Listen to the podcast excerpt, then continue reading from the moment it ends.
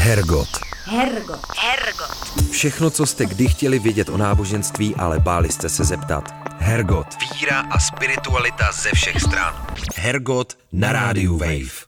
Je neděle večer kolem 6. čas na další Hergot, podcast věnovaný numinóznu v nejrůznějších podobách. Dnes s Dominikem Čejkou Fatimou Rahimi. a Petrem Wagnerem. v dnešním díle oživujeme už trochu zaprášenou slávu našeho volného nekonečného seriálu Renegades o lidech, kteří opustili, změnili svou víru nebo za různě dramatických okolností odešli ze svého původního spirituálního společenství. Ano, je to tak a bude to zároveň trošku retro. Navštíví nás totiž Dušan Strauss, který po neuvěřitelných 23 letech opustil společenství Shri Chinmoye, což byl jedna z prvních viditelných porevolučních náboženských společností, která po roce 1989 dorazila do tehdy ještě Československa, přestože celosvětové to vlastně nějak zvlášť velká společnost nebyla. Dušan Strauss ale, a to je možná i v rámci našich Renegades výjimka, nebyl jen tak obyčejným řadovým členem, byl dlouholetým vedoucím Bratislavského a také celoslovenského centra Šrí Chinmoje a jednatelem a ředitelem firmy Madalbal, což je možná i vám známá síť obchodů úzce navázaná na náboženskou skupinu, kterou se sám Dušan Strauss dnes už nerozpakuje nazvat sektou přímo. Kde se vzal Shri Chinmoy, jaká byla východiska jeho společenství a jaké to bylo být v něm angažovaným a velmi exponovaným členem, to se dozvíte už za moment v rozhovoru. Hergot. Hergot. Hergot. Hergot na rádiu Wave. Jak jsme slíbili, naše pozvání k rozhovoru přijal Dušan Strauss, učitel, výtvarník, fotograf, spisovatel a také bývalý člen duchovního hnutí učitele Šrí Chinmoje. Dobrý den. Dobrý den. Dobrý den. Dušana, my téměř tradičně začínáme rozhovory v rámci našeho seriálu Renegades otázkou po rodinném zázemí respondenta. Neuděláme výjimku ani dneska. V jakém rodinném prostředí jste vyrůstal? Bylo to v nějakém ohledu náboženské prostředí? Práve že nie. Ja som pochádzal z učiteľskej rodiny. Moji rodičia boli učiteľia, otec na vysokej škole, mamička na základnej škole. A keďže bol v tom čase, keď som sa narodil, totalitný režim, komunistický režim, 30 rokov som v ňom prežil, tak e, museli šíriť ako učitelia povinne tzv. vedecký svetonázor. Uh-huh. Otec bol taký úprimný komunista, veľmi aktívny komunista a dokonca ako pokrstený v detstve vystúpil z cirkvy a bol proti tomu, aby sme boli krstení. Uh-huh. Hoci naše babičky chceli to. A hovoril, keď vyrastú moji synovia, mal, mal som ešte dvoch bratov, tak sa sami rozhodnú. Takže ja som tiež v tomto prostredí totalitného režimu a výchovy v rodine vyrastal pod silným vplyvom ateistickým a bol som aj ateista a nejak som sa nepokúšal nejakú vieru. Proste bolo mi to ukradnuté, dá sa povedať takto. Uh-huh. Z toho, co vyprávíte, tak se mi zdálo, že ale babičky byly věřící. Ty na vás nějak, nějak nepůsobily? Nepôsobili, pretože otec bol veľmi autoritatívny a dokázal si to, jak sa hovorí v Čechách, uhlídať. A tá jeho výchova v nás veľmi poznačila, tá autoritatívna výchova. Samé príkazy, zákazy aj ako učiteľia, naši rodičia takto pristupovali k výchove. A môj otec e, bol dosť agresívny a dokázal nás aj niekedy týrať psychicky aj fyzicky, čo sa potom si myslím prejavilo v môjmu vzťahu k autoritám. Naučil som sa určité modelové situácie a pre mňa bolo prirodzené prijať ďalšieho, ďalšiu autoritu. Či už v škole, alebo neskoršie aj v nejakom tom netradičnom náboženskom hnutí, ako je Sričimové centrum. A kdy začal váš zájem o duchovní záležitosti? Začal až po roce 89, kdy komunistický režim padl, nebo už v skrytu probíhal před revolucí? Dobrá otázka. Niečo už vznikalo a ja som bol veľmi aktívny výtvarník. Pre mňa bolo to, to najdôležitejšie dokázať si, hlavne sám sebe, že viem maľovať, že dokážem dať na plátno niečo duchovné aj. To vzniklo v druhej polovici 80. rokov vplyvom postmoderny som dával do obrazov aj nejaké duchovné odkazy, ale sám som nebol veriaci. Bolo to pre mňa ako metafora, ako symbol hĺbky hľadania, tak by sa to dalo povedať.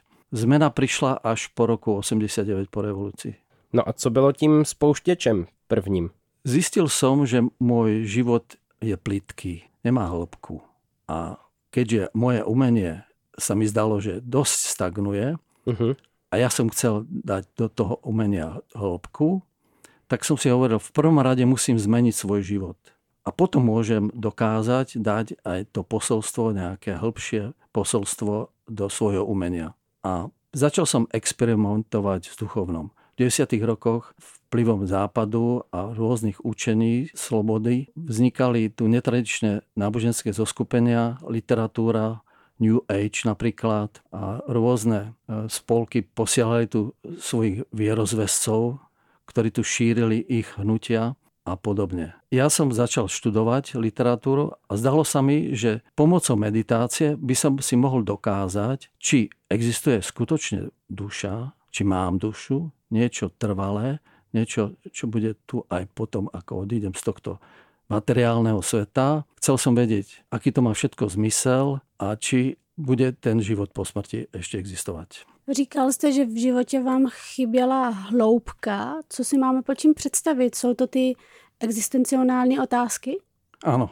Odkiaľ sme, kto sme a kam ideme. Proste, aký zmysel má ten život to sa mi zdalo, že materiálne sa to nedá nejako dokázať. Možno by sa to mohlo dokázať pomocou meditácie, proste uvažovaním o týchto veciach. Štúdium, tak tam ma to ťahalo preto. Dá se říct, že to byla taky nějaká osobní krize, která vás k tomu vedla? Nebo nějaké pokládání osobných otázek? Áno, áno. E, v tom období e, vzniklo vo mne veľa otázok, aj čo sa týka zmyslu môjho života, nielen zmyslu umenia. Potreboval som si nájsť nové miesto. Vzniklo to aj tým, že som sa, sme sa presťahovali z Prešova, kde som dovtedy žil, do Bratislavy. Nové prostredie ma nútilo k tomu, aby som niečo so sebou robil. A začali sme aj s manželkou trochu experimentovať v tom duchovne. A kúpili sme si časopis Mystery a tam napríklad bola návod, ako sa môžu vyvolávať duchovia. Uh-huh. Zdalo sa nám, že by to mohlo aj fungovať napríklad tým, že manželka sa narodila na dušičky 2. novembra, uh-huh. čiže mohla by byť silným médium. Zvolili sme ten postup podľa článku v Mystery a začalo sa nám aj dariť tomto. Začali Co to znamená, že se začalo dařit? Začali se vynořovat nějací duchové? A nevideli sme ich, ale nám odpovedali. Uh-huh. Tým, že keď si predstavíte skleničku hore nohami a urobíte si kruhy do väčšieho kruhu na nejaký papier biely, napíšete tam celú abecedu, všetky písmená abecedy, do vnútorných kruhov dáte všetky čísla od 0 do 9 a potom dáte dva kruhy áno a nie. Teraz všetci zúčastnení sa dotknú tej skleničky ten, tým vrchom prstom a pomaličky to tlačia. Veľmi jemne. Ten pohár sa začne kývať a ten, kto vedie to, to médium, sa opýta, čo si, duch si tu a teraz tá sklenička zastane niekde. A keď je zaujímavé, že keď oddialia tie prsty, tak tá sklenička pokračuje ďalej. A to sa mi zdalo veľmi divné. Až zastala. Treba vzniklo viackrát, že áno, som tu, áno. A teraz, ako sa voláš? Teraz vznikli zase ten pohyb a zastavilo sa to na písmenách, prvé, druhé, tretie, štvrté, piaté, mm. vzniklo nejaké meno. A teraz bol tam jeden, v našom prípade, kamarát, ktorý tomu neveril a stal opodial a hovorí, to je blbosť, tomu ja neverím. Tak moja manželka mu hovorí, že tak si pomyslí niečo, čo my nevieme a skúsime sa opýtať toho ducha, aby to uhádol. On hovorí, dobré, tak nikto z vás nepozná meno mojej prababičky nech duch povie meno tej prababičky. Tak sme to vyskúšali. Agnesa. Je to, je to meno? Áno, je to ono. To ste nejakým podvodným spôsobom získali. OK. A manželka sa už naštvala a hovorí, duch, keď si tu, nech v celom byte zásne svetlo. To svetlo zhaslo. Úplne tma. Uh-huh. My, ako neuveriteľné veci, nemusíte mi veriť, ale to bol taký moment, kedy mňa nabehla husia koža, on vyskočil, zapálil svetlo a hovorí, a dosť. A vtedy niečo do mňa vošlo. Neviem, čo to je, ale nejaký druhý hlas. A dva týždne som sa nevedel toho zbaviť. Neustále mi hovoril, čo mám robiť. A keď už začal mi hovoriť, že otvor okno, ja ťa naučím lietať, len skoč, tak som si povedal, aha, to už nejaká schizofrenia alebo niečo také divné do mňa vošlo, tak som to silou vôle potlačil našťastie a to zmizlo. Tak to bol pre mňa taký jeden z dôkazov, že niečo medzi zemou existuje, o čom neviem. Čo by bolo dobre zistiť, čo to je. Ale tých duchov už som sa viacej nedotýkal. Myslím si, že to poznačilo potom moju manželku na celý život. Mm-hmm. Nechme stranou, co může být podstatou těchto jevů a nebudeme tady pochybovat eh, nebo vám potvrzovat, jestli se to takhle stalo nebo nestalo, ale jaké otázky vás zajímaly tehdy? No to, čo som hovoril, či existuje duša, či existuje život po smrti. A to jste se ptali i těch duchů v úvozovkách nebo bez úvozovek? Nie, duchov som sa to nepýtal, nepýtal, ale pýtal som sa to sám sebe. Ja som chcel eh, dosiahnuť komunikáciu s vlastnou dušou. A bolo mi povedané, v tej knihe napísané, že sa mám koncentrovať na svoje duchovné srdce v strede svojej hrude a tam mám hľadať odpovede. Dokonca aj odpovede na predchádzajúce životy, či existovali, čo som bol v predchádzajúcich životoch a tak. Boli to veľmi príjemné pocity, také poznášajúce, sa otváral vo mne taký vnútorný teda priestor, pocity, ktoré som predtým nepoznal. Niečo nové. A vedel som, že sám nebudem vedieť ísť veľmi rýchlo ďalej. A ja som chcel ísť ďalej. Tak preto som začal hľadať aj nejaký kurz, niečo, čo by ma posunulo ďalej. A z hodou okolností som stal na autobusovej zastávke a zbadal som malý taký žltý plagátik s, s fotografiou sochy Budhu. Napísané na ňom bolo Naučte sa meditovať, prednáška a kurz meditácie. Prednášku bude viesť švajčiarsky psychológ Kailash Bayer z Zurichu, vstup zdarma. Tak to je super, tak to môžem vyskúšať, mm-hmm. čo nič sa nestane, niečo nové sa dozviem určite. Tak som tam išiel a fungovalo to. A tam aj na tom kurze mi to bolo potvrdené, že keď chceme ísť ďalej, je dobré koncentrovať sa na našu dušu, ktorá nás bude viesť bezpečne tou cestou duchovnou ďalej, až k osvieteniu, nejakému spojeniu s Bohom, bolo mi povedané.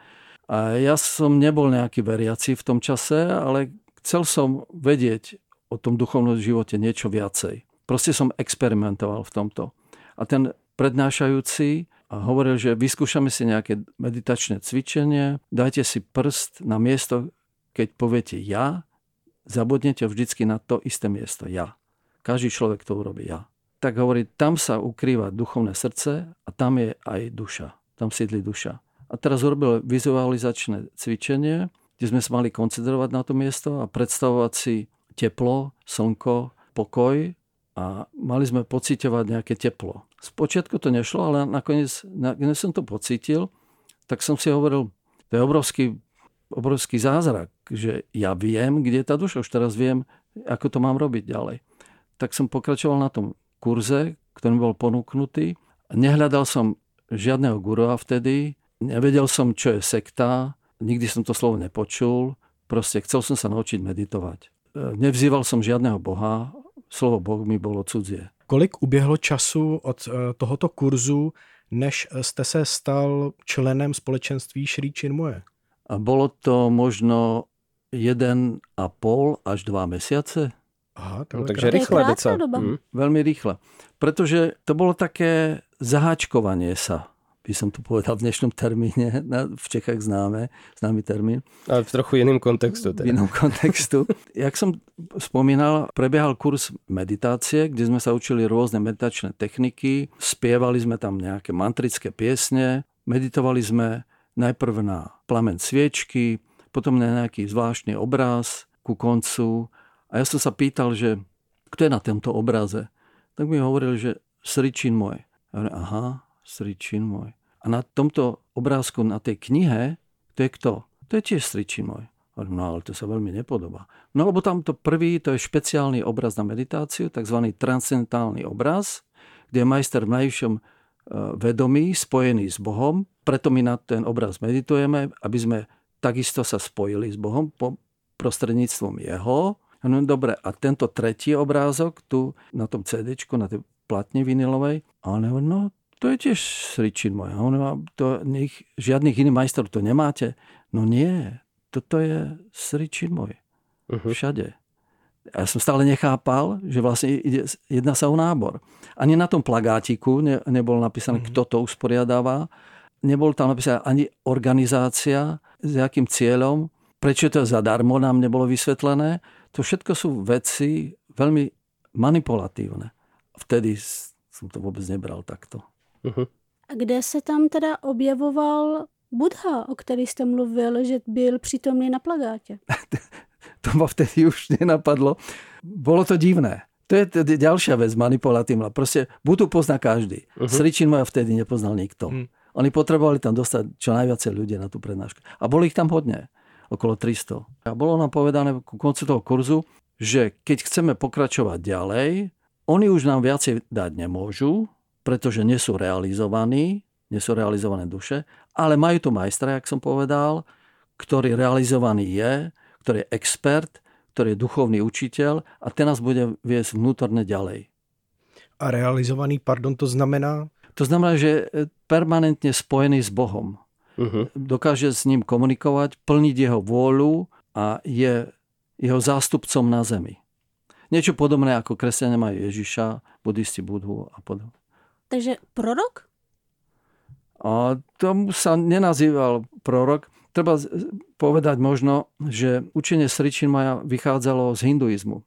Takže on bol z hinduistickej rodiny, potom vošiel do ašrámu, keď mal 14 rokov, bol už sirotou, skôr, predtým mu zomrela mamička aj otecko a mal e, ďalších šestich súrodencov. V tom ašráme je niečo podobné, ako je u nás kláštor, ale tak, také voľnejšie v Indii.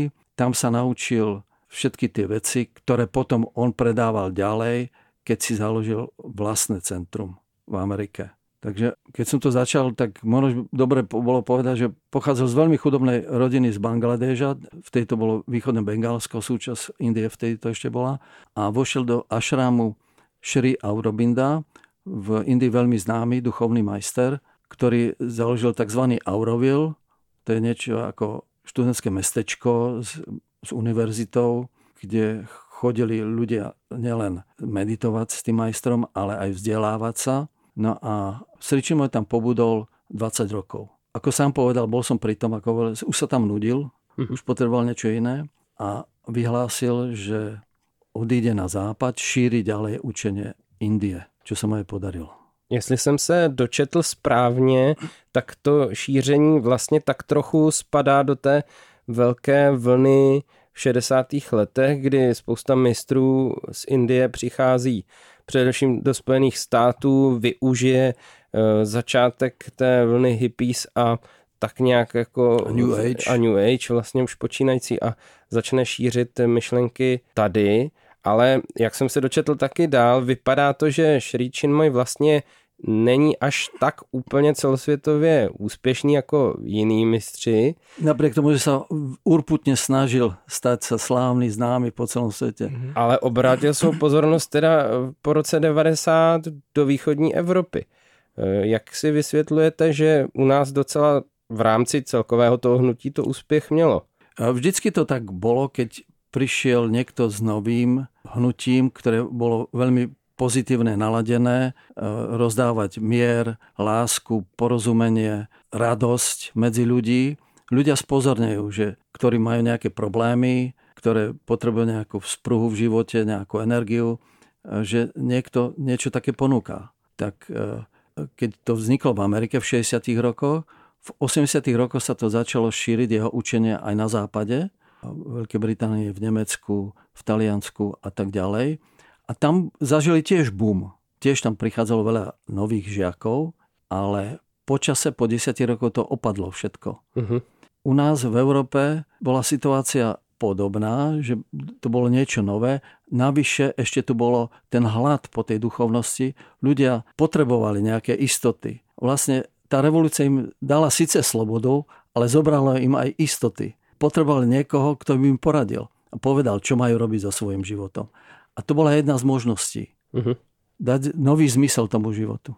Hergot. Hergot. Hergot.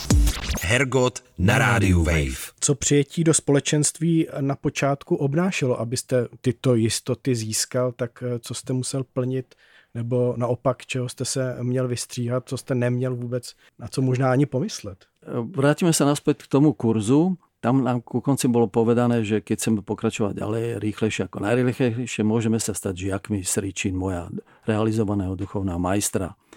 Ale ak sa chceme stať, nimi stať, musíme vyplniť prihlášku, dať svoju fotografiu a prijať jeho pravidlá. A tu začal byť pes zakopaný, uh-huh. ako sa ukázalo neskôr. Boli tam pravidlá, ktoré boli veľmi jasné a zrozumiteľné a dali sa i hneď aj prijať. V mojom prípade teda. Prvé pravidlo, meditovať každý deň. V pohode, to som chcel, to bol mm-hmm. môj cieľ. Chodiť na spoločné meditácie do centra Sri moja dvakrát do týždňa. Ospravedlne bolo iba keď človek bol mimo mesta alebo bol nemocný. Jasne, v pohode. Ďalšie pravidlo, nefajčiť. Nemám s tým problémy, nefajčím. Žiaden alkohol, takisto. Žiadne drogy tvrdé, jasné, nie je problém. Meso, stať sa vegetarián. OK, to ako celý život som jedol meso. A prečo práve meso nemôžeme jesť? No, pretože meso zo zvierat má nižšie vibrácie, ako má človek, je na nižšom vývojovom stupni, znižuje jeho vedomie a nepomáha práve, škodí duchovnému rastu. Tak som povedal, dobre, tak ako presne jesť meso, aj to nie je problém pre mňa. A ďalšie bolo celibát. Spozornil som samozrejme, mal som vtedy rodinu a dieťa. Bol mi vtedy 33 rokov. To bolo také pre mňa prehlobové obdobie, Kristové roky. A potreboval som vedieť, ako ďalej so životom. A to sa mi zdalo také zvláštne, ako my sa s tým celibátom. Takže ja hovorím, tak ja som ženatý, mám manželku, jak je to vysvetlím. No to nemusíš hneď ako prestať žiť sexuálne s manželkou daj tomu nejaký čas, postupne. Ja hovorím, aký čas, koľko? No tak pol roka. Ja hovorím, no tak dobre, tak to skúsim ho. To nie moc dlho. no, no ale v rámci tej rodiny nikto vás nechodil kontrolovať, nikto vás nespovedal, takže mnohí, ktorí sa tam dostali, to neriešili jednoducho. Ale museli si to vyriešiť ľudia, treba, boli tam páry, ktorí ešte neboli zobraní, chlapec, dievča keď chcete e, sa stať žiakom Sričín moja, musíte sa zobrať.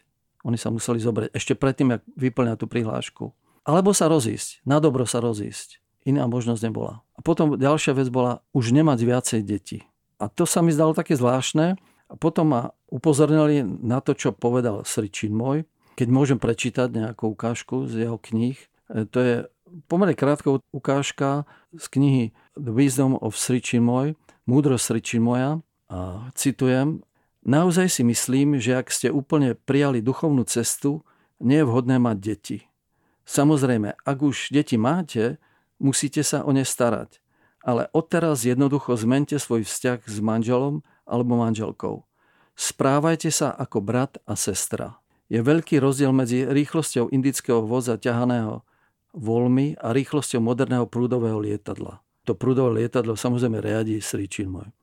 Mm-hmm. Radosť, ktorú vám urobí vaše dieťa, keď sa usmeje, nemôžem poprieť. Ale keď sa zamyslíte nad tým, kde bolo vaše vlastné vedomie pred narodením dieťaťa a kde je po ňom, keď sa dieťa narodí, ak ste úprimní, uvidíte, ako veľmi ste klesli.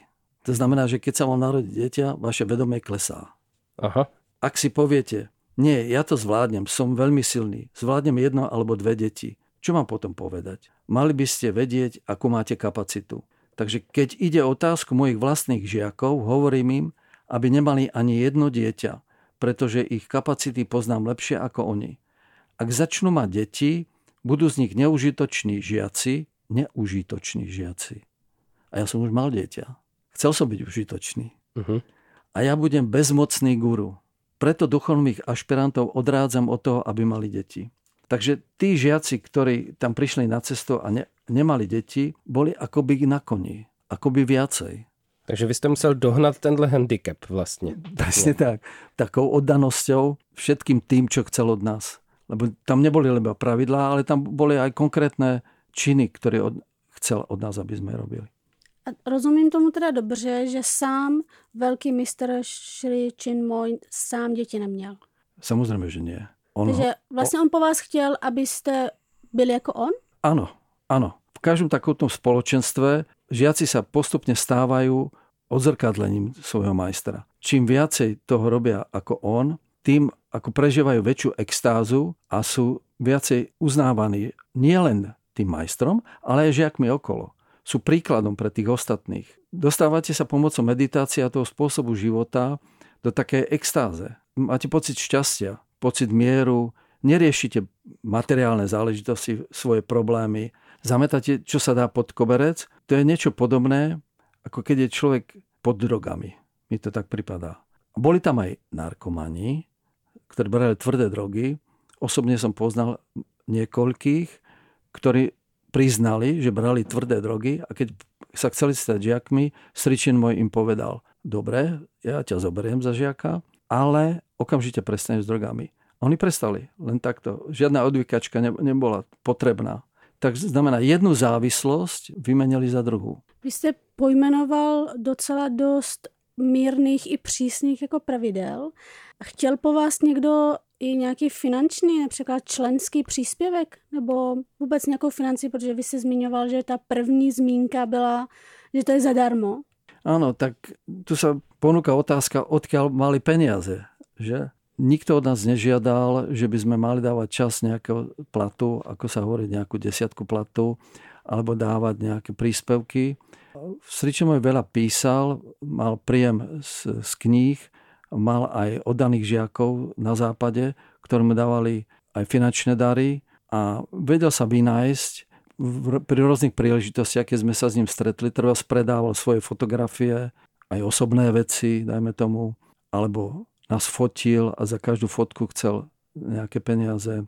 Alebo sme mohli s ním meditovať v aute, za to si vyžiadal peniaze. Alebo nás mohol nadvihnúť na špeciálnom dvíjacom zariadení. Taktiež samozrejme museli sme za to zaplatiť. Keď sa nám podpísal do, do knihy, za každé slovo, za každý podpis chcel viacej a podobne. Mm-hmm. No ale pak je tam ještě taková jedna věc, která je možná trochu speciální a sice, že na okruh kolem Sričin moje je vázaná celá vlastně taková franšíza, celá ano. síť obchodů Madalbal, což teda není úplně běžná věc a ty obchody jsou známé, jejich propojení s tím hnutím úplně transparentní hnedle není, když to vidí člověk zvenku, vevnitř se asi nějaký ten obraz občas najde, podle mě. Tak jak on spojoval ten biznis který se vlastně explicitně náboženství netýká s tou meditační praxí a tak dále. Jaká byla ta souvislost mezi těmihle dvěma věcmi? A to byl s... taky nějaký fundraising teda toho, co dělal? Áno, z, to, z týchto tzv. boských podnikov, to znamená podnikov, ktorí viedli žiaci a pracovali tam väčšinou iba žiaci, keď ich bolo dosť, keď nie, tak sa zobrali ľudia zvonku. Tieto boské podniky dávali príspevky Sričin Mojovi podľa toho, koľko potreboval alebo koľko si žiadal. Ale Stričimo podporoval podnikanie žiakov, pretože vedel, že to prináša financie, prináša peniaze a pomáha to udržavať žiakov v centre. Pretože keď máte prácu so žiakmi, ste finančne zabezpečení, ste odrezaní od vonkajšieho sveta a nepotrebujete viacej. Preto žiaci, ktorí boli zamestnaní v Madalbal, mali väčší problém odísť z cesty stričie moja ako tí, čo neboli. To bol aj môj prípad. A ešte k tým podnikom, on šíril filozofiu integrálnej jogy. Prepojenie dynamiky západu, čiže spôsobu života na západe, k tomu patrí aj podnikanie, a duchovnosti východu. Myslí tým hlavne duchovnosť Indie. A k tomu duchovno, tú duchovnosť vlastne on šíril tú duchovnosť Indie on šíril a tú dynamiku západu zase žiaci. Postupne sa stal aj dobrým obchodníkom, vedel predávať svoje veci. Maloval napríklad aj obrazy, tie predával. Já bych se od těchto finančních záležitostí rád vrátil k vašemu osobnímu příběhu. Jak na ten váš příklon ke společenství reagovala vaše rodina? Zpočiatku to brali tak ako ja, že je to nejaký môj experiment. Proste chcem sa vzdelávať v oblasti duchovna preto, aby som maľoval to, čo som zažil. Ale keď som začal stále viacej a viacej času tomu venovať, nevenoval som rodine, tak spozornili. Môj otec na začiatku hneď, ak sa dozvedel, že do čo som sa pustil, vyhlásil, že ide o sektu. Hneď to vedel, to je zaujímavé. Ateista. Hneď to prekúkol a hovorí, že som sa načisto zbláznil, že som sa spojil s vymývačmi mozgov a že postupne ich všetkých otrávime, ako myslí tým rodinu uh-huh. a potom spáchame samovraždu. To sa dočítalo v určitej sekte. Ja, takže to nebylo metaforicky ta otrava. Já jsem to vnímal, že, že je otrávíte těmi řečmi. Tak. Ne, ne, ne, ne to veľmi myslel doslovne. Uh-huh. doslovne. No a postupne sa začal meniť. Videl, že nerobím nič také zlé. Dokonca sa stretol so žiakmi. Oni si ho získali na svoju stranu. Čím? A tým, že boli milí k nemu.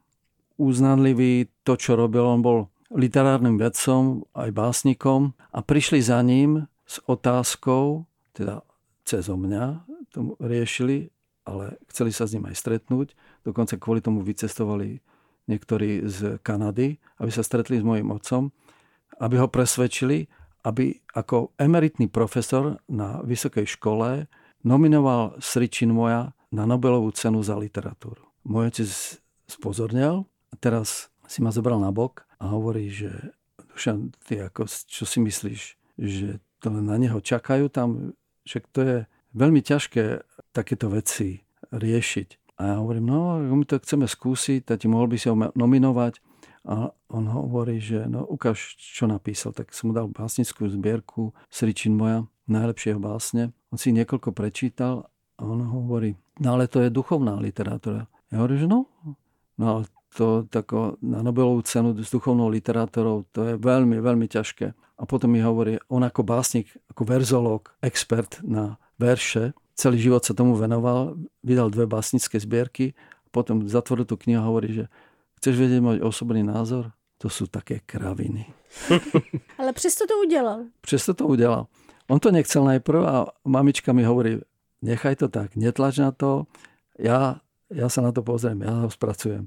A sa jej to podarilo. On mi chcel proste otec pomôcť, aby som proste mal viacej z toho centra ešte. Ako otec proste sa správal ku mne vtedy. Jestli se nemýlím, tak to se odehrálo v roce 1999, čili jsme přeskočili nějakých, nevím, 6-7 let. Ano. Co se dělalo ve vaší rodině? Jak na to zareagovala manželka? No nejak na začiatku podobne ako môj otec. Najprv, ako som hovoril, že to tolerovala, akceptovala ako experiment, keď videla, že sa zo mňa stáva magor, tak e, pristúpila k takému drsnejšiemu a chcela mi to vyhovoriť. Dokonca si zobral na pomoc františkánskeho farára, bývalého jej spolužiaka, ktorého som aj poznal. Ten posvetil celý byt, keď som tam nebol a ona sa rozhodla, že dá Martina, nášho syna, pokrstiť, aby zabránila tomu, aby som ho ja zobral medzi žiakov Sričin moja. Ja som sa aj pokúšal ju presvedčiť, že mala by nasledovať mňa ako svojho manžela, podobne ako nasledujú manželky v Indii svojich manželov. A mhm. hovorí, no tak my nie sme v Indii, to ako v žiadnom prípade. Bola proti tomu. No a vznikli nezhody, nielen kvôli tomu, ale aj osobné nezhody. A už som to nevydržal a som vedel, že môjim takým nepriateľom. Že sa postavila nielen proti mne, ale aj proti tomu celému hnutiu.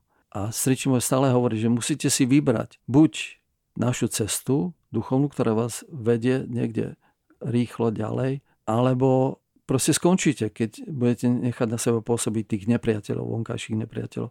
Tak ja som sa rozhodol, že od nej odídem. Aj som sa z neho rozviedol. Dôvod bol, že sme nežili intimným životom niekoľko rokov a že už som mal iný svetový názor ako ona. V tuhle tu klíčovou dobu se ale taky stala jedna věc dost důležitá a sice, že došlo k vašemu nařčení od jedné žákyně Sríčin moje, že jste byl obžalován z nevhodného výroku o mistrovi. Ano. Jaké byly okolnosti tohohle případu, co z toho vlastně vyplynulo? No, tá dotyčná žiačka prišla za mnou ako za konateľom, riaditeľom firmy Madal Bal s tým, že Guru povedal, že má odísť do Košíc a tam sa starať o centrum Sričin moja. No ona to brala aj ako tak, že aby tam sa založila pobočka Madalbal. A mhm. Madalbal mm-hmm. vtedy ešte nebol taký silný, tak ja som jej hovoril, že vieš ja viem, že Guru má takú víziu, ale je na nás, kedy to a ako to urobíme. Ona to povedala ďalšej žiačke, jej sa to nepáčilo. To povedala ďalšej žiačke, tá ďalšej, tá išla do New Yorku a tak postupne sa dostalo k srdči moju, že som povedal, že sa nestará o svojich žiakov.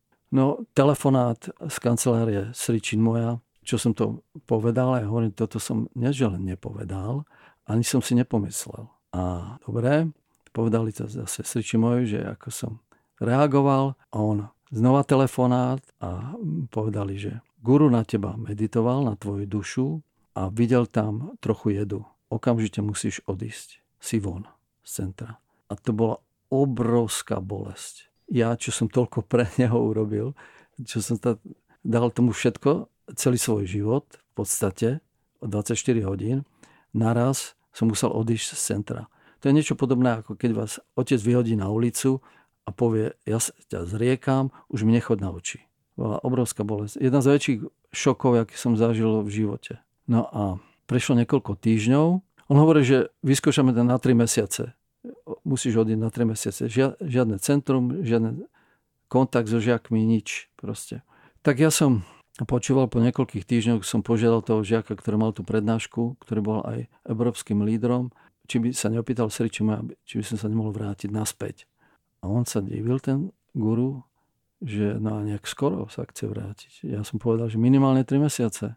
A on že no, že, ako, že by chcel tak ma prijal naspäť. No a to bola obrovská úľava. To bol jeho spôsob ovládania ľudí, manipulácie bičom a medom. A po týchto veciach, ako to vyhodenie, ako prejav mojej oddanosti a potom aj tá nominácia mojho otca na Nobelovú cenu za literatúru spôsobili to, ja, to je moje vysvetlenie, moje osobné vysvetlenie, že mi dal aj duchovné meno Džapaka. Podľa toho sa volá aj ten orchestr, Japaka orchestra. A to znamená, co to jméno? The Seeker Heart that constantly repeats the name of Lord, Beloved Supreme, to please Him and fulfill Him. To znamená srdce hľadajúceho, ktoré neustále opakuje meno Najvyššieho, aby ho potešilo a uspokojilo. Japa to je slovo alebo niekoľko slov, ktoré sa neustále opakuje a vzýva sa týmto Boh. To je ako majú hinduisti, tú džapu, potom majú, džapa mala existuje aj u buddhistov a rúženec majú kresťania. Tak to je ako význam môjho mena. Hergot. Hergot. Hergot. Všechno, co jste kdy chtěli vědět o náboženství, ale báli jste se zeptat. Hergot. Hergot na rádiu Wave. Dá se říct, že do roku 2007, kdy Sri Chinmoy umírá, eh, že jste v tom společenství eh, žil nějakým spokojeným životem, bezproblémovým, nebo docházelo k nějakým konfliktům? No vždycky boli nejaké aj konflikty. Ako som hovoril, také bežné veci bežného života sa zametal, som zametal pod koberec. Nejak som to veľmi neriešil, ale jedna z takých vecí, na ktorých si spomínam, bol internet. Na internete sa objavili svedectvá bývalých žiačok moja, ktorých sexuálne zneužil. E, bolo zakázané chodiť na internet, vôbec iba pracovné veci, vôbec nevyhľadávať slovo sričinmoj a podobne. To bolo zakázané sričinmojom pod vyhrážením sa, že takíto žiaci budú musieť hneď odísť z centra. A ja napriek tomu som tam išiel a som si to prečítal. Bol to pre mňa šok a nejaký čas som to spracovával, ale potom som si povedal, kto vie, koľko pravdy je na tom a keď je to aj pravda, nie je to môj biznis, nie je to moja vec, aby som sa tým zaoberal. Je to čiste gurová vec a tých žiačok. Z dnešného pohľadu je to strašné. Proste sa nad tým nezamýšľať, že vlastne nás oklamal. Mm-hmm. Keď to bola pravda, stále tvrdil, že žije aj on v celibáte. Je to aj v knihách. Kto, si to môže, kto chce si to môže pozrieť v knihe Múdrosť, treba sriči moja. A ja som to zamietol pod koberec a to bol ďalšie také vystrašený prst, pozor na to. A potom sa mi zdalo až absurdné, jak sa pachtil za rôznymi medailami, vyznamenaniami, stretávania sa s významnými ľuďmi. To sa mi zdalo až prehnané. Veril som tomu, že takto rozdáva to svetlo svoje, šíri ten mier, ale na tie vyznamenania a ešte k tomu Nobelovú cenu za mier, Nobelovú cenu za literatúru. Posledná kvapka bola, keď som sa dozvedel, že zomrel. No a vtedy som išiel do New Yorku sa s ním rozlúčiť a spomenul som si na jeho slova, stále to opakoval, že skutočný duchovný majster, ktorý on bol, podľa neho, vie nielen rok, mesiac, týždeň, ale aj hodinu svojej smrti. A na neho to prišlo naraz. Dostal infarkt. Potom sa objavilo jedno svedectvo žiaka, ktorý ho v ten večer masíroval, keď zomrel. A ten napísal, že keď sa guru dozvedel, deň predtým, ako mala byť vyhlásená Nobelová cena za mier, a on už deň predtým to vedel, mal tam človeka, ktorý mu to povedal, že ako to dopadlo znova, to hlasenie, po x krát sa o to pokúšal, kde mal cez 700 nominácií na Nobelovú cenu za mier, Sričin môj, dostal infarkt. Či to dostal z toho, to ja neviem. Ale je to zvláštne. Celé to bolo zvláštne. A ja som, keď som stál v New Yorku pred tou jeho rakovou, 5 dní som chodil dookola tej rakvy a neustále som sa snažil napojiť na neho a zistil som, že zomrel obyčajný človek. Som a to jste přišel na to nějakým meditačním napojením? Ano, medi, meditačním napojením. A jak to jde poznat teda, jestli je to výjimečný člověk nebo normální člověk na základě meditace? Protože ne, necítite žiadnu energiu, e, ktorá by mala sálať z neho. Ako keby sa ukončil. Keď žil, tak to bol ten živý výraz, pohyb a mimika a všetko. Slova, na všetko som sa napojil. Ale v tej rakvi, keď som sa napojil na tú rakovu a na, na celé to prostredie, som pocitil takú prázdnotu a som čakal, že sa stane na ne, nejaké na nebo vzatie, a že stane z mŕtvych, alebo aspoň po, pohne rukou, prstom. Aj, aj také veci ma napadali. Mm-hmm. No ale celý ten rituál, ktorý tam bol niekoľkodňový, bol strašne bizarný. Oni ho tam zahrabali, dali do takej drte, mramorovej drte, celú tú rakvu a všetko mi stalo také bizarné, zdalo sa mi také bizarné, také cudzie. Prestalo ma to spájať s ním. Ale stále som počul jeho hlas potom. Byl jste jediný, kdo začal takhle pochybovat, když jste viděl, že je to vašima slovama obyčejný člověk, který zemřel?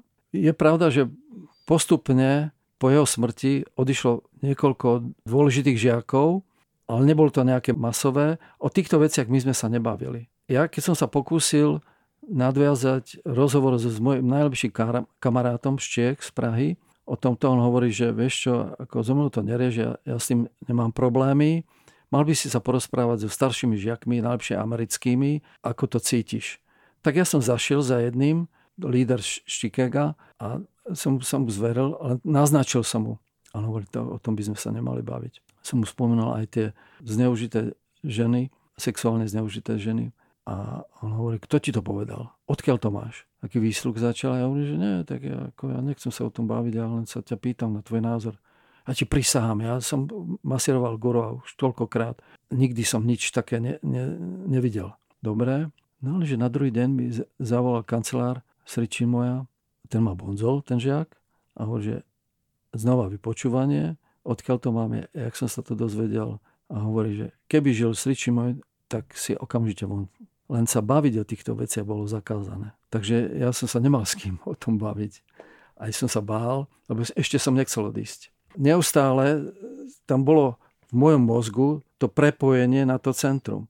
Proste boli tam najdôležitejšie veci, ktoré sa týkali Sričin moja a života v centre, boli na prvom mieste. A tie ostatné boli potlačené dolu. A dovoliť, aby tie ďalšie, tie minulé, tie normálne uvažovanie nastalo, nie je také jednoduché. To je presne ten moment manipulácie, keď si človek uvedomí, keď je dlho v takomto spoločenstve a úprimne to berie, tú celú filozofiu, všetko, čo tam sa má robiť, tak robí podľa pravidel. Vtedy zistuje, že vlastne čo spôsobila tá manipulácia. Pretože mnohí mi hovoria, tak ty si tam išiel dobrovoľne, nikto ťa nenútil. Nie, išiel som tam dobrovoľne. Dobrovoľne si tam zostal toľko rokov. Áno, dobrovoľne som tam zostal. A mohol si hoci kedy odísť. Áno, mohol som hoci kedy odísť. Ale bolo niečo vo mne zmenené a ja som nechcel už s tým mať nič spoločné, ale bolo to vo mne. Potreboval som sa toho zbaviť. A tu dochádza k tomu momentu, že je to škodlivé. To je to, čomu sa hovorí deštruktívna manipulácia, ktorá zasiahne podstatu vašej osobnosti a zmení ju. Už to nie ste vy. Už to je nejaký duch, ktorý tu chodí, ktorý sa podobá na tých ostatných ktorý je odrazom toho majstra. Vy jste si někdy v tu dobu taky začal psát deník. Máte teda vlastně záznam o takovém svém osobním odčarování? Dá se to tak říct? A jak to pokračovalo potom dál, když to vezmete k tomu úplnému prozření a k rozchodu s tím společenstvím? E, denník som si písal už od začiatku, jak som vošiel do centra. Bolo to zmenilo moje chápanie, moje napredovanie. Som vlastne transformoval tu záujem o to umenie a dostať tú hĺbku do umenia do, do toho, dostať tú hĺbku ako žiak stričin moja a pochopiť to hnutie a pochopiť tú filozofiu, pochopiť to duchovno, čo je duchovný život. To, to ma zaujalo. Takže už vtedy som si písal ten denník a keď som sa dostal do toho bodu tej krízy, dostal som sa do úplne iných pocitov, namiesto radosti to, bola, to bol smútok, namiesto chuti do života vznikla apatia, vznikli depresie a ja som nevedel, odkiaľ to prichádza. Ja som nevedel, čo to je. Tak začal som si viacej písať. Začal som si písať už aj príbehy, ktoré som zažil. A začal som písať knihu postupne, ktorá vyšla e, minulého roku, má názov So slonom na pleciach a tam som popísal podrobnejšie všetky tieto veci, o, o ktorých sa tu bavíme, takým literárním spôsobom. Mm-hmm. To je zajímavé, že ta kniha je psána v románové formě. Proč jste zvolil právě tuto formu? Proč ne autobiografii? No, ja mám asi taký nejaký komplex, že potrebujem podať, podať svedectvo o sebe. A vedel som aj to, že autobio, moju autobiografiu nikto nebude čítať a žiadne vydavateľstvo nevydá autobiografiou nejakého neznámeho človeka, Dušana Štrausa, že čo si zažil dobre v sekte, to môže byť zaujímavé. To bola prvá vec. A ďalšia vec bola, že ja som chcel vyjadriť emócie, pretože do sekty človek vstupuje nie preto, že tam vidí niečo racionálne, ale niečo emocionálne, niečo dobré, čo mu pomáha emočne prežiť život, čo mu pomáha zažiť viacej radosti, niečo pozitívne zažiť. Ten román je lepší na vyjadrenie emócií, lepšie sa vhlbí do postav, príbehov a mne sa to aj lepšie písalo ako, ako písať si autobiografiu. Aj tak to bolo hodne bolestivé pre mňa, pretože kniha bola tou najlepšou terapiou, ktorú som mohol podstúpiť. Skúšal som rôznych psychológov, ale nepomohlo to. Tým denníkom a tým, tou knihou, aj tým spôsobom, jak som to písal, mi to pomohlo vlastne vnútorne sa očistiť, utriediť si myšlienky a nájsť nejaký zmysel toho všetkého. Trvalo mi to 8 rokov, pokiaľ som to dopísal. Jaké konkrétní kroky doprovázely tento váš bolestivý proces očišťování se, jak jste to nazval? Tak vedel som, že predovšetkým sa musím zbaviť plebelu. Tým som chápal to, čo mi škodí, to, čo nie je moje. Som si uvedomil, že som nabral do seba niečo cudzie. A akým spôsobom to urobiť, to som nevedel z počiatku, pretože zbavil som sa všetkých kníh Sričin moja, dal som ich do krabíc, dal som ich do suterénu, časom vyhodil všetky jeho obrazy, všetky jeho fotografie zmizli. Prestal som meditovať na jeho obraz a stále som ho cítil, že mi niečo hovorí. Vnútorný hlas, jeho vnútorný hlas. No a som si dal otázku, čo mi vlastne chýba. A zistil som, že mi chýba intimita vzťahu človeka, s ktorým by som si mohol povedať všetko, čo chcem. Proste slobodne sa vyjadriť. V centre som tú slobodu nemal. Takého človeka som tam nenašiel. Každý sa bál, mal strach hovoriť o bežných veciach, o akých som chcel hovoriť ja. Nič lepšie ma nenapadlo. Vedel som, že potrebujem partnerku, svoju životnú partnerku, že potrebujem ženu mať pri sebe, že to je moja prirodzená vec, tak nič lepšie ma nenapadlo, len skrytou formou si začal hľadať partnerku cez zoznamky. To som skúšal, nevyšlo to. Až som sa rozhodol, že napíšem román, autobiografické svedectvo o tom, čo som zažil v sekte Sričin moja. A prihlásil som sa na kurz písania a tam som sa stretol s Karolínou, mojou dnešnou manželkou. A to bolo to strašne dôležité. Jak som to písal, dal som je to čítať a mi hovorí, toto ti nikto nebude rozumieť. To, rozumejú tomu iba sektári. Musíš vysvetliť tohle, tohle, tohle. No a postupne som sa dopatrával k tomu, že vlastne ako ja rozmýšľam, na rozdiel od bežných ľudí. Tak to bola prvá vec. Ďalšia vec, potreboval som sa materiálne odlepiť od Madalbalu. Bol som tam konateľ, riaditeľ, mal som dobrý príjem, hľadal som si zamestnanie, vtedy som mal už cez 50 rokov a nebolo to jednoduché. Nedalo sa nájsť normálne zamestnanie. Potreboval som sa aj s tým nejako vyrovnať. Karolina ma pozbudila, aby som začal viacej fotiť. Urobil som si kurz fotenia a začal som fotiť tanečné vystúpenia jej skupín a vôbec tanečníc. Nejaké peniaze prišli a tak postupne, pomaličky, 7 rokov mi trvalo, pokiaľ som si toto všetko prešiel a odlepil sa navonok aj vnútorne od centra a odišiel nakoniec. No a když se vrátíme nakonec úplným obloukem, je tam něco podstatného z tohle dlouhého životního období, co vám pořád zůstává? Nějaké solidní přesvědčení, na které se můžete pořád ještě po těch všech zkušenostech spolehnout? Áno. A sú hodnoty, ktoré uznáva každý človek vo svojom živote a nechce ísť za nich. Keď sa za nich dostane, tak má vyčitky svedomia, že nemal konať tak, alebo nemal robiť tak, alebo rozmýšľal tak, jak rozmýšľal. Ja som sa nechal veľmi jednoducho, rýchlo zmanipulovať. Nechal som sa ovplyvňovať rôznymi ľuďmi v živote a zistil som, že mi to uškodilo. Výsledok môjho pátrania je úplne jednoduchý, že bez osobnej slobody môj život prestáva mať zmysel. Osobná sloboda je pre mňa veľmi dôležitá. Tak ako dýcham tento vzduch, takisto potrebujeme dýchať slobodu. A patří k tomu smyslu i nějaká duchovní rovina v vašem případě? A poviem to takto, ja som vchádzal, ako som hovoril, na tú cestu ako ateista. Stal som sa veriaci. Veril som vo všetko, aj nielen v Sričin moja, ale aj v Budhu, aj v Ježiša, aj v Krišnu. Celý ten, tú duchovnú plejádu majstrov a tak ďalej. Odchádzam ako agnostik. Verím v seba verím, že všetko, čo človek potrebuje k životu, môže nájsť v sebe, vo svojom vnútri. A nepotrebuje na to žiadne berlič, barličky. Nie je život taký dlhý, aby sme ho mohli strácať všelijakými experimentami a všelijakými spôsobmi si ho komplikovať. Dušane, my moc děkujeme za váš příběh, za to, že jste přišel do Hergotu jako host. Přejem všechno dobrý do vašeho života a taky do psaní. Doufám, že to není poslední knížka, kterou jste udělal. Ďakujem za pozvanie, bolo to veľmi úžasné stretnutie s vami troma a píšem druhú časť románu, kde vysvetľujem podrobnejšie, prečo som vstúpil do toho centra Sričimoja a prečo som odišiel a ako to bolo. Tak jsme zvědaví. Mějte se hezky. Naschledanou. Naschledanou. Děkujeme, naschledanou. Naschledanou. A loučíme se i s vámi, vážení posluchači a posluchačky. Mějte se krásně a příští týden zase Hergot ve stejnou dobu v 6 hodin večer na rádiu Wave v neděli. Ahoj! Ahoj! Ahoj! Hergot. Poslouchejte podcast pořadu Hergot kdykoliv a kdekoliv. Více na wave.cz lomeno podcasty.